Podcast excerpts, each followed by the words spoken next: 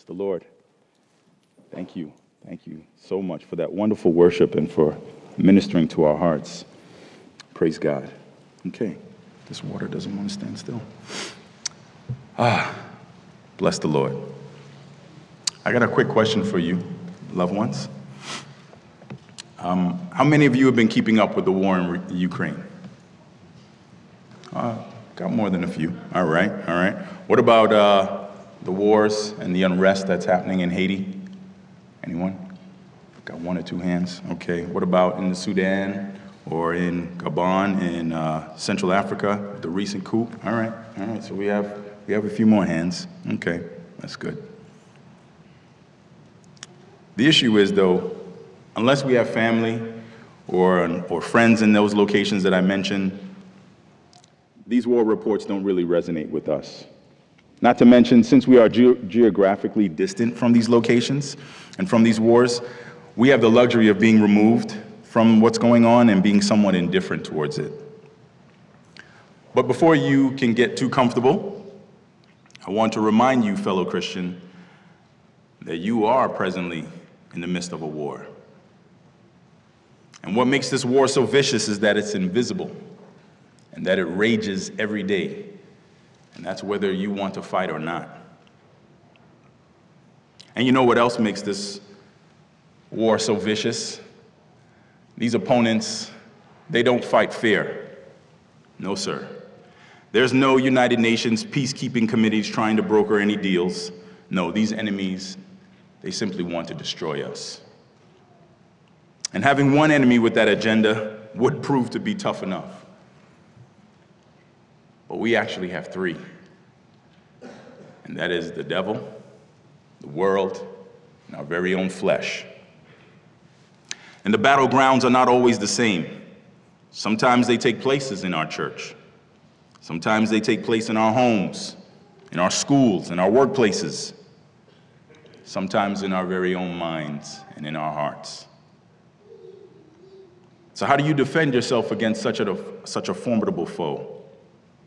Especially when it seems like they've been given some intel, right? Like there's some spies working against us, right? And they know how to easily infiltrate areas where we thought we were protected.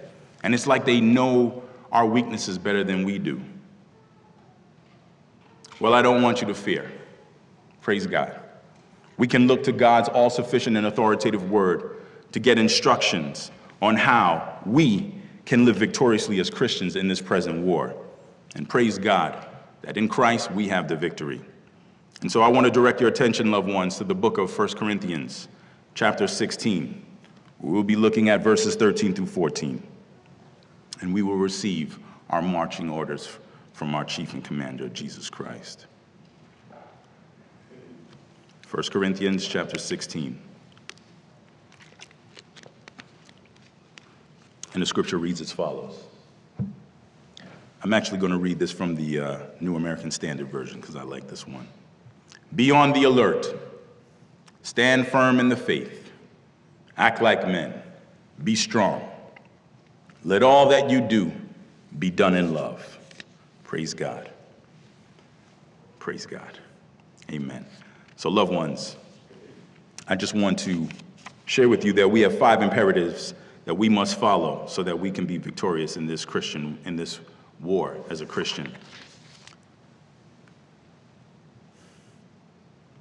Our marching orders number one, we must be on the alert. Number two, we must be firm. Number three, we must be courageous. Number four, we must be strong. And lastly, we must be loving. Amen. Amen. So now, I'm sure many of you are familiar about the church in Corinth, and you probably have, obviously, um, some, some memories that come up that make you not want to think of Corinthians. But nonetheless, I want to just remind you that aside from all the problems that the church in Corinth had, from an economic standpoint, the city of Corinth was actually a great place to live. And commentaries point out that since the city of Corinth was located in the southern part of Greece, it was once considered a very popular trade route for most of Greece, North Africa, Italy, and Asia Minor. It was also one of the major cities of the Roman Empire, along with Rome and Alexandria in Egypt. So, because of its premier location, it naturally attracted sailors and merchants from around the world to this, to this specific area. Corinth was also popular for hosting the Isthmian Athletic Games. And this biannual event was typically held in the spring and featured events like chariot racing, boxing, and wrestling.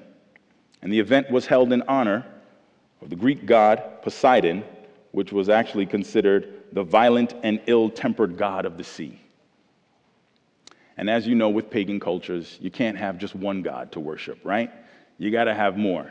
Okay? And so there were several other temples made to honor their gods in the city of Corinth, to include a temple to Aphrodite, the Greek goddess of love, fertility, and beauty.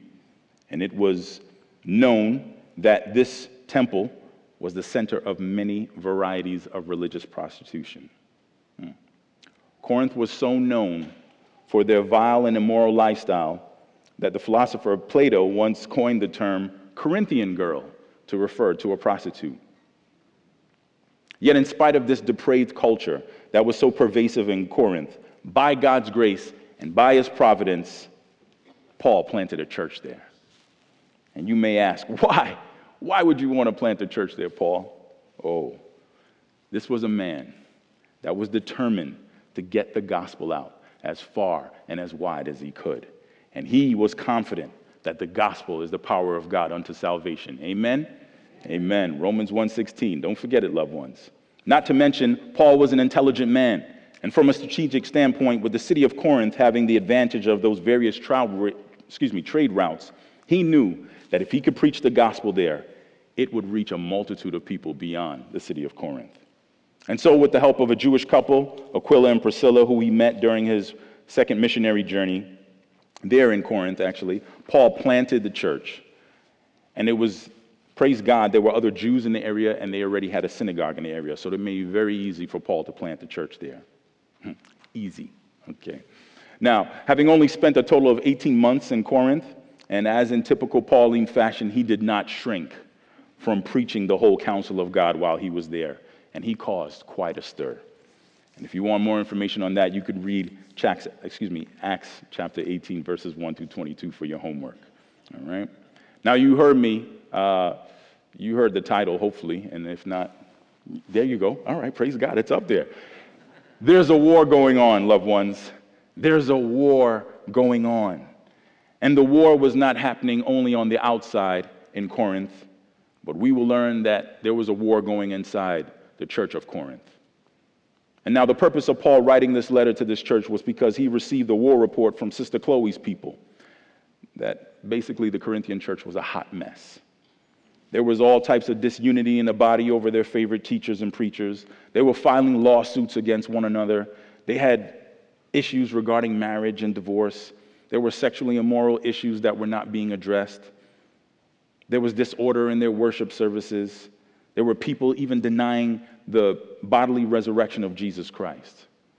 So you get the impression this would not be the first church that would come up in a Google review, right? You wouldn't want to go to this church. You probably would be considering whether you want to go to the membership class here. But praise God. 1 Corinthians chapter 6 verses 9 through 11 gives us a glimpse of the type of sins that were commonplace for the city of Corinth and follow me as the scripture reads as follows. The apostle Paul says, "Or do you not know that the unrighteous will not inherit the kingdom of God. Do not be deceived.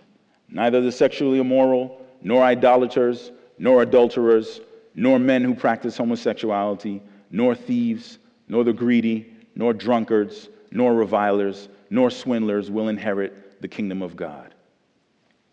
Listen to this, verse 11. And such were some of you. Praise God. But you were washed, you were sanctified you were justified in the name of the Lord Jesus Christ and by the Spirit of our God. Praise God that the Holy Spirit impressed upon the Apostle Paul's heart to record this text.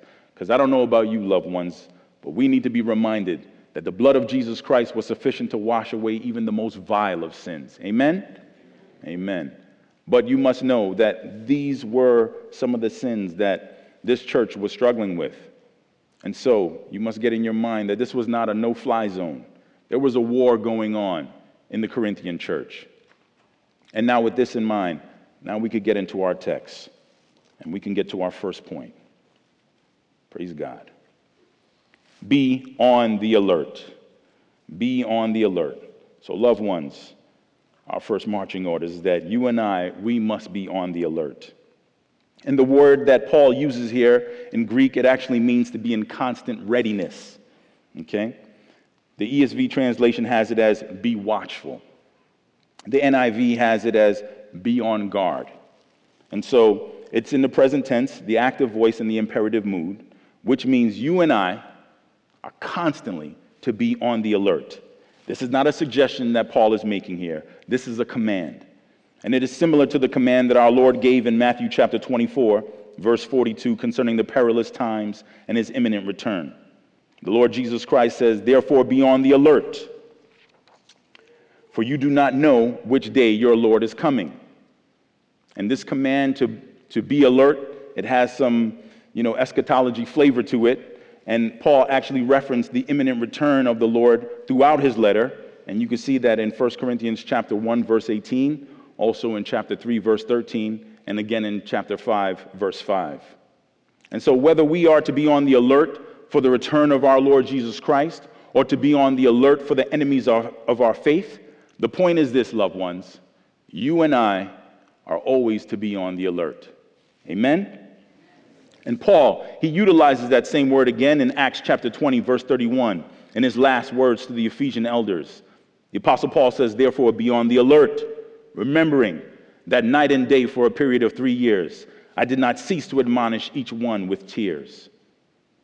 We also see the Apostle Peter using this same word in 1 Peter chapter 5, verse 8. Here the Apostle Peter says, Be of sober spirit, be on the alert. Your adversary, the devil, prowls around like a roaring lion, seeking someone to devour. Hmm. This is why we need to be constantly on the alert, loved ones. We have an adversary. And you heard me reference it earlier. We have three adversaries. And Paul recognized that. He even mentioned it earlier in this, in, this in, in verse 9. He says, For a wide door of effective service has been opened to me, and there are many adversaries. Now, you must be on notice and you must be on alert that whenever you are seeking to do something for the Lord, you can expect that you will encounter some adversaries. May I remind you, loved ones, if you are a Christian, you are enlisted in the Lord's army, and there is a target on your back. And you must know that you are on the battlefield. You are not on a playground, you are on a battlefield. And if you think I'm joking, just try. I'm hoping that many of you already do this, but just try this week. Go and share the gospel with someone. Watch how many distractions may come upon you. If it's not your own cell phone that's ringing, it may be the person whom you're endeavoring to reach with the gospel. All of a sudden, their phone starts ringing. All of a sudden, a friend stops by and says, Hey, come on, we need to go. You are in the midst of a war. You are in the midst of a war. Hmm. And you know what? It'd be one thing if it was just that the Corinthian church was facing the culture and having to fight and living holy and living in that wicked culture, and that was the only thing that they had to be concerned about. But the, the worst part about it is that the Corinthians had their own internal warfare, and their biggest problem was pride. They were so prideful that they were actually boasting about one of their members committing incest. And Paul was like, What is, have you lost your mind? Paul had to rebuke them. He had to rebuke them. And in 1 Corinthians chapter 5, he says, in verse 6 through 7, he says, Your boasting is not good. Do you not know that a little leaven leavens the whole lump of dough? Clean out the old leaven so that you may be a new lump, just as you are in fact unleavened. For Christ, our Passover, also has been sacrificed. Loved ones, this Corinthian church, they were compromising. And it was ruining their witness and their testimony in that fallen culture that they lived in. And we have to remember that it is no different for us. There's nothing new under the sun. You need not look very further than the front news headlines. You know the wicked and immoral culture that we're living in. We see the battles against all types of just trying to figure out what, what gender is, what a man and a woman is, right? There's nothing new under the sun. And so we have to be on the alert, and we cannot compromise when it comes to sin, right? Just like if I had asked you for a bottle of water, and you said, hey, uh, I put a little poison in it just to give it a nice little taste. Do you think I'm going to drink the water? No. And you wouldn't drink it either. But that's how we tend to compromise when it comes to our sin. We think, oh, a little pride, it's not that bad. It's not that serious. Oh, a little envy, come on, no big deal. It is a roaring lion, not a precious little kitty. It wants to devour us. And so we must crucify our flesh. We must crucify those things that threaten our very command to live holy in this culture. And in order for us to do that, we must be on the alert, loved ones. Amen?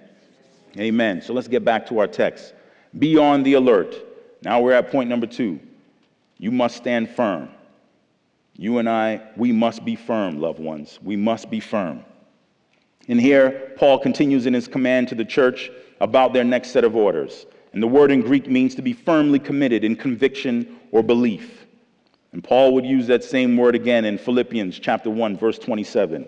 He says, "Only conduct yourselves in a manner worthy of the gospel of Christ, so that whether I come and see you or remain absent, I will hear uh, excuse me, I will hear mm, excuse me, I will hear that you are standing firm in one spirit with one mind, striving together for the faith of the gospel.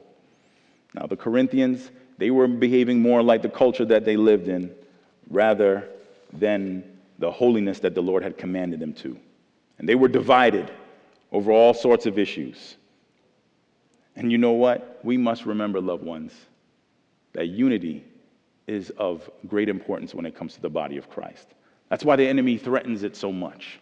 That's why he's always attacking so much because he knows that we are far more powerful when we are united by the Spirit, by the gospel, right? Rather than being divided. And if you need a reminder of that, we can easily look at this past three years and how the pandemic and, and all types of critical race theories and politics, it caused some serious damage to the church. And our culture may want to, you know, try to remind us that we want to be on the right side of history. Loved ones, we want to be on the right side of Christ, okay? When it's all said and done, we stand with Christ, not with the culture. And so, in order for us to stand firm, we have to make sure that we are on the alert, spending time in God's word, making sure that we are obeying his truth, that we are applying his word to our hearts. Because we can see what happens when Christians are paying more attention to the culture than paying attention to Christ. They could get easily swayed easily blown by every wind and every doctrine. And notice, loved ones, that we are not only to stand firm in a faith, no, no, no. That's not what Paul says. Paul says stand firm in the faith, right? This is the true faith. And we must recognize that the faith that we stand in, it's not a smorgasbord, okay? It's not take a little of this, take a little of that. You know, God is too big, God is too wide. Surely he can't be so narrow. No. No, loved ones. We stand firm in the faith. And that faith, as Hebrews, Hebrews 11.1 reminds us, faith is the assurance of things hoped for. It's the conviction of things not seen. And without faith, it is impossible to please God. And the only faith that pleases God is faith in his precious son, Jesus Christ. Amen? Amen. And so, when we see people who are falling to the wayside, we must remember that we must be on the alert, loved ones. We must stand firm in the faith. And we must be in God's word so that we can see these things as they are coming our way. And so now we've reached our third part, our third marching orders. Point number three you and I, we must be courageous. We must be courageous. The Greek word that Paul uses is translated to conduct oneself in a courageous way. And some translations, like the NIV, have that same usage. And the, NA, excuse me, the NASB and the ESV have rendered it act like men. And the previous two commands, you must know, they were present active imperatives, But the last three commands that Paul gives us are actually present and passive. This means that Paul was commanding the Corinthians to receive courage. Okay? And this Greek word is not seen anywhere else in the New Testament. And the closest use of this word we have is we can find it in the Septuagint, which is the earliest Greek translation of the Old Testament from the original Hebrew. And we see this in Joshua chapter 1, verses 6 through 6 through 7. And the scripture reads as follows Be strong and courageous, for you shall give this people possession of the land which I swore to their fathers to give them. Only be strong and very courageous. Be careful to do all the law which Moses, my servant, commanded you. Do not turn from it to the right or to the left, so that you may have success wherever you go. And we just need to finish it off. Okay? This book of the law shall not depart from your mouth, but you shall meditate on it day and night, so that you may be careful to do all that is written in it. For then you will make your way prosperous, and then you will have, you will have success. Have I not commanded you? Be strong and courageous. But how? Do not tremble or be dismayed, for the Lord your God is with you wherever you go. Loved ones, our strength cannot be in and of ourselves. We cannot place any confidence in our flesh, thinking that we can dare fight this enemy called the devil or the world or our very own flesh in our own strength. It won't work. It won't work we must be strong in the Lord and in the strength of his might. Amen? We must rely upon the Lord to give us the strength to face these battles. Because left to ourselves, we will become mincemeat. We can only stand a fighting chance and more than a fighting chance when we are in Christ and we are letting His Holy Spirit lead us and guide us in the warfare that we face. And so we must let that happen to us. And now we've reached our fourth imperative. You must be strong. You and I, loved ones, we must be strong. And the word in Greek is used similarly. You heard me reference it already in Ephesians chapter 6, verse 10. Be strong in the Lord and in the strength of his might. All right. We must recognize this is not some pull yourself up by your own bootstraps kind of, kind of text. All right? This is a strength again that we need to have done to us. We must let it we must let it happen to us. And this is Paul's instruction again in Ephesians chapter 3 verse 16. Paul picking up at verse 14 because you got to start off with verse 14. The apostle Paul says, "For this reason I bow my knees before the Father, from whom every family in heaven and on earth derives its name, that he would grant you according to the riches of his glory to be strengthened with power through his spirit in the inner man. Loved ones, if you needed more of a reminder, just hear what the Lord is saying to you. Stop trusting in your own strength. Stop trusting in your own intellect. Stop trusting in whatever it is that is other than Christ. You don't stand a chance. I don't stand a chance. We must stand upon the rock. We must allow Christ to grant us strength in the inner man in order to endure, in order to persevere. Left to ourselves, we will shudder in the darkness. We must be strong in the Lord. And lastly, Paul instructs us in verse 14. We've reached the final part of our outline. Point number five. You and I must be loving. We must be loving. And John MacArthur, in his commentary on this verse, states the fifth principle for powerful living is the most comprehensive. And without it, the others could make us crusty, militant, and hard. Amen. And so, I don't know about you, but when I hear these types of sermons, right? I mean, this is like Paul, he, it's like he broke out the Gatling gun and he's just releasing these commands one after the other, right? Be strong in the Lord, right? I mean, excuse me, be on the alert, stand firm in the faith, act like men, be strong, right? You hear a command like that, you want to burst through the doors, you want to go out and you want to start lopping heads off with the sword of the Spirit, right? That's what you want to do? No? No one else? All right, sorry, confession time. I'm sorry, please forgive me. That's how sometimes when you hear those words and you think about these military commands, you want to go to war. You want to go to war. Well, at least I want to go to war. I don't know about you, but I want to go to war. But I have to be reminded And I'm so glad, I'm so thankful to the Lord that He put this here in the text that we must be loving. We must be loving. Ephesians 6 reminds us that we are to put on the whole armor of God so that we will be able to stand firm against the schemes of the devil. For we do not wrestle against flesh and blood, but against the rulers, against the authorities, against the cosmic powers over this present darkness, against the spiritual forces of evil in the heavenly places. Therefore, take up the whole armor of God, that you may be able to withstand in the evil day, and having done all, to stand firm. We must, we must remember that we are not to be going out and fighting with the culture in our own flesh. We're not to be tearing them down and demonizing them with our words. We're to love them. We're to love them because such were some of us. Remember? Such were some of us. Remember, the Lord Jesus Christ says in John chapter 18, verse 36, My kingdom is not of this world. If my kingdom were of this world, my servants would have been fighting, that I might not be delivered over to the Jews. But my kingdom is not from the world. And so, loved ones, we're not gonna, we're not gonna fight in the flesh. No, that's not how we're gonna see victory. We fight on our knees. We pray for those who are still in darkness.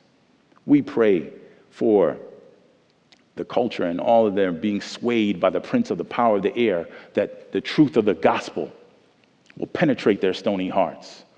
We don't point our fingers at public schools and institutions and just write them off. No, we pray. We pray because there are Christians who are on that front line. There are Christian teachers and there are Christian staff, and they are trying to keep shining the light of the gospel in these dark places because they know that the gospel is the power of God unto salvation. And so they need our prayers, they need our support. And most of all, we need to stand with them and show the love of Christ to this lost and fallen world. Loved ones, Paul had to remind this church who was so prideful, right? They only, all they knew to do was boast in me, me, me, me, me. It was like the only note that they knew in a musical chord. There was no do, no re, no mi. No, it was just me, me, me, me, me. That's all the Corinthians knew, right? And Paul had to remind them that's not love. That's not love. And he reminded them. And we need that reminder. 1 Corinthians chapter 13. If I speak with the tongues of men and of angels, but do not have love, I become a noisy gong or a clanging cymbal. If I have the gift of prophecy and know all mysteries and all knowledge, and if I have all faith so as to remove mountains, but do not have love, I am nothing. And if I give all my possessions to feed the poor, and if I surrender my body to be burned, but do not have love, it profits me nothing. Love is patient. Love is kind. And is not jealous. Love does not brag and is not arrogant. Does not act unbecomingly. It does not seek its own. It is not provoked. It does not take into account a wrong suffered. It does not rejoice in unrighteousness, but rejoices with the truth. It bears all things, believes all things, hopes all things, endures all things. Do you love like that, loved ones? I know oftentimes I fail in that battle.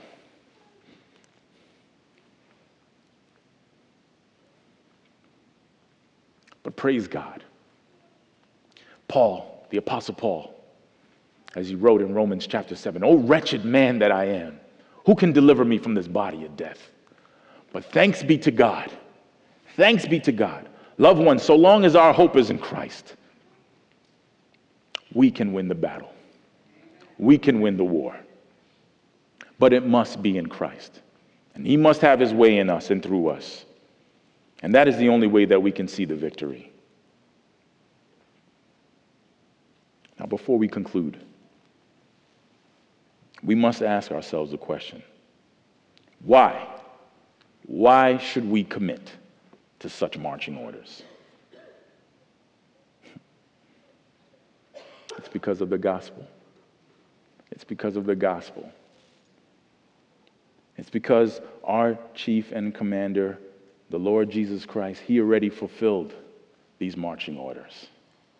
He already did it. And because he did it, that is the only way that we can be victorious over sin and over death. Because we serve a conqueror who already conquered our greatest enemies of sin and death. Amen? And so, loved ones, when you are trying to share the gospel at the gas station, and you're trying to muster up strength, and you see that person there, and you know you got a good five, seven minutes at the pump, don't listen to the whispers of the enemy. Don't listen to his whispers, because he's going to tell you something, right? He's going to say, Now's not the time. You got to get to work. Now's not the time. You got to get the kids to school. Oh, no, no, no. You don't even, come on, you're not an evangelist. Don't, don't, don't go out there. You'll make a hot mess. Don't do it. Don't do it. You got to grab a hold of that thought.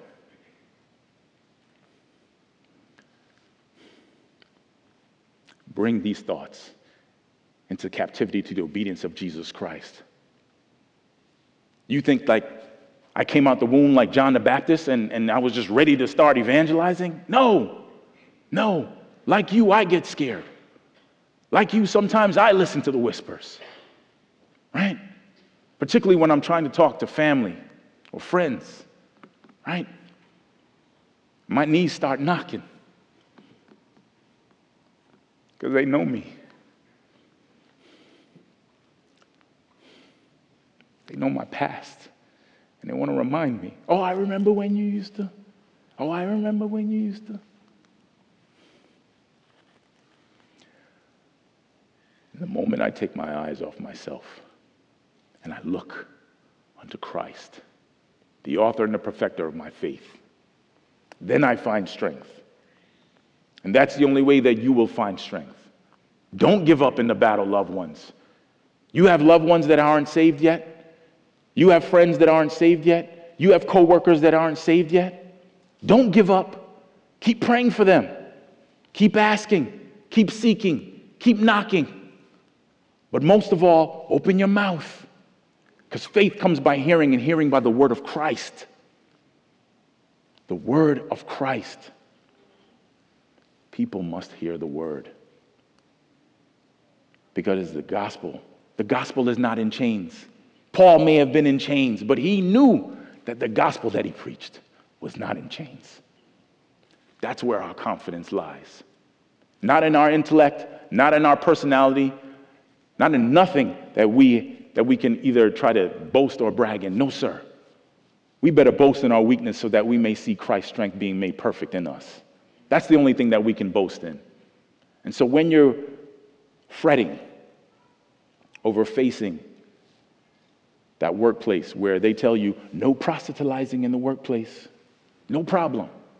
I'm not here to proselytize. I'm not here to proselytize. I'm here to live out the faith the faith in Jesus Christ. And so when people ask you, How are you doing? use that as an opportunity to proclaim the gospel. I'm better than I deserve. I'm better than I deserve.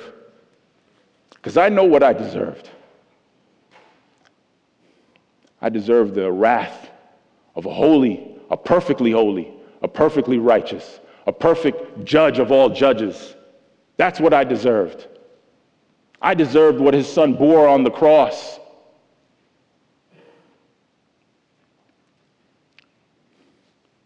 Praise God.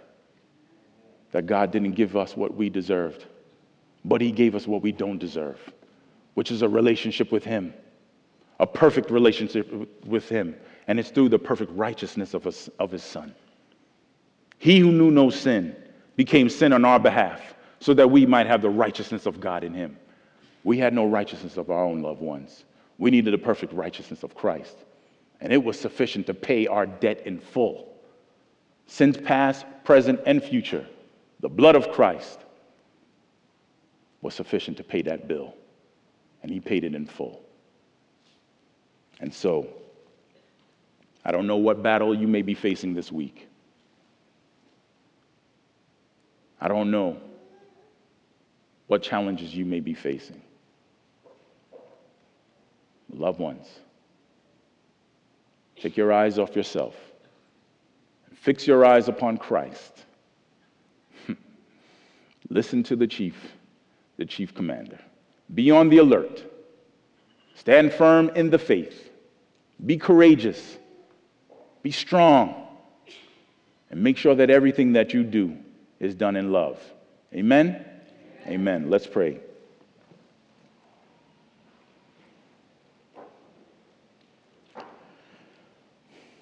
Father in heaven, we thank you that although you are a warrior king, that although you are all powerful, you are the one who holds our very breath in your hands. Lord, we thank you so much that you are not only holy and righteous and perfect in all of your ways, but you are loving, merciful, and compassionate. You are slow to anger, abounding in loving kindness and grace and truth. Thank you. Lord, we bless your name for not giving us what we deserve. And we bless your name for leaving us here in this world as corrupt, as vile, and as wicked as it is. Lord, you've left us here for a reason. Help us, Lord, to be in this world but not of it. Help us, Lord, in our own hearts. Help us to not sow to the flesh, but to keep sowing to the Spirit so that we may reap the Spirit, that we would be the men and women of God, that we would be the ambassadors for Christ that you call us to be, that we would be the salt, preserving this culture from its rottenness and wickedness, that we would be the light in darkness. Lord, help us to stop putting eyes upon ourselves and anything else other than your precious Son. Remind us, O oh Lord, of your word through your Holy Spirit so that we would be instruments in your hands, that we, Lord, would be the people of God that you call us to be and point the lost unto their desperate need for Christ. God, thank you that all things are possible to those who believe. And Lord, we believe this because your word has taught us so. And we believe because you have given us a measure of faith. And so help us this week, help us this month, help us this year to win souls on the battlefield with the gospel for your namesake and for your glory. We ask this all by faith in the name that is above all names. Let all those who love the Lord, the Lord Jesus Christ, the name that is only able to save, Jesus Christ our Lord and our God, let us all say amen, amen, and amen. Bless his name. And now, for a parting word from Pastor Jesse Johnson. Thanks for joining us. If you're in the Washington, D.C. area, I would love to see you at Immanuel Bible Church. For more information on our church or our current service times, go to ibc.church. For more information about the Master's Seminary and their Washington, D.C. location, go to tms.edu.